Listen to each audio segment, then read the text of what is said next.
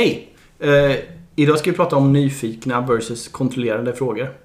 Ja, exakt. Egentligen så här ledarskap. Det här är ett ledarskapstips då. Ja. Eh, att det är dåligt kanske kan man tänka sig komma med lösningar om man vill vara någon slags stödjande ledare. Eh, och, men, och samtidigt så är det inte heller kanske verkningsfullt att sitta tyst och hoppas på det bästa och så. Det kanske inte är det som utmärker en fantastisk ledare heller. Nej. Och då är det här, om man ska komma, liksom, hur går man runt det här då? Eh, och ett otroligt bra sätt som, det är inte bara vi som liksom kommer på det här, men det är ju att ställa nyfikna frågor. Alltså gå runt i sin egen organisation. Det spelar egentligen ingen roll om det är alltså om man är flera chefsledare upp eller om man, om, om man går runt bland de som är ens närmaste rapporterande så att säga. Det funkar både och. Och sen så fråga hur saker och ting funkar. Ehm, och, och verkligen då på riktigt också blotta din egen okunskap. Så att säga. Låtsas inte att du kan något om du inte kan det.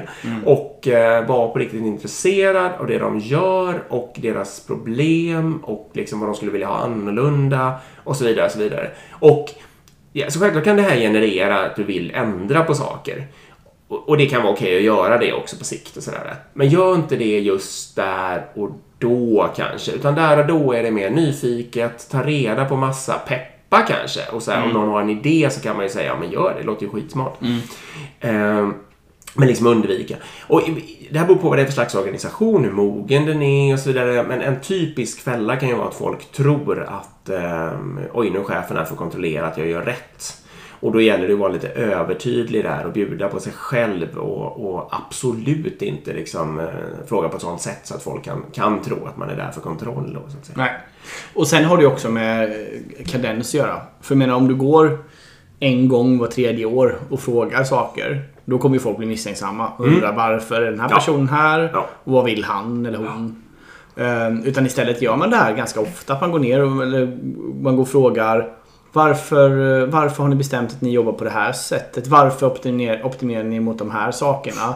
Eh, Alltså, varför? Bara som du säger, nyfikna frågor. Och sen inte vara dömande i svaret. Utan bara okej, intressant, då förstår jag mer. Liksom, eller, och som du säger, jag tror också att verkligen blotta sin okunskap där och säga att jag, det här har jag verkligen ingen aning om. Så därför skulle det vara jätteintressant om jag fick ställa sju frågor till dig om hur funkar den här produkten eller varför har vi gjort de här produktvalen vi har gjort och så vidare. Ehm, och sen göra det ganska ofta. Eh, Exakt, så att folk är, eh, så att jag kanske blir känd för att vara den där som går runt och frågar saker. Så att säga. Ehm, och ett minitips, nu råk, råkade du säga varför här då, att just exakt frågan var, att inleda med varför har en aningen anklagande ton. Så det är bättre att börja sina öppna frågor med vad och hur.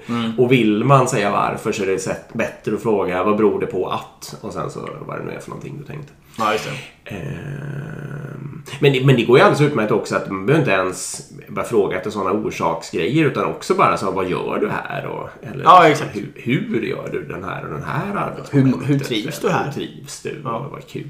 Liksom. Precis. Eh, nej, men det är väl kanske dagens ledarskapstips lite då. Att eh, eh, vara nyfiken, bli känd för att gå runt och ställa nyfikna frågor och förstå din egen verksamhet. Mm. Eh, och sen, för det kommer leda till att om, om du nu ändå är någon sån ledare som sen fattar någon slags beslut borta i något sammanträdesrum någon gång så att säga. Så kommer de besluten att bli mycket, mycket bättre och mer verklighetsförankrade. Förutom att alla människor kommer känna sig sedda och Exakt. att de har stöd för det de håller på med och sådana där saker. Och här var lite hård också. Eh, Jag vet att du och jag, både du och jag har gjort det när vi har tagit större organisationer. Eh, Till exempel jag hade en organisation med 80 personer totalt. Att då satt jag en halvtimme med alla också. Du träffar alla. Ja, eh, det var one-on-one med allihopa. Och det är klart, det är ju då en hel arbetsvecka. Ja. Det är 40 timmar i möten liksom. Men otroligt värdefullt. För du bryter, det är en isbrytning. Ja. Och det gör att när du nästa gång kommer och ställer nyfikna frågor, då är inte du en främling. Nej, precis. Och då hade, en av de frågorna jag hade då, det var om du hade fått, om du hade haft det här jobbet som jag Ja. tog nu, vad hade du gjort då? Ja.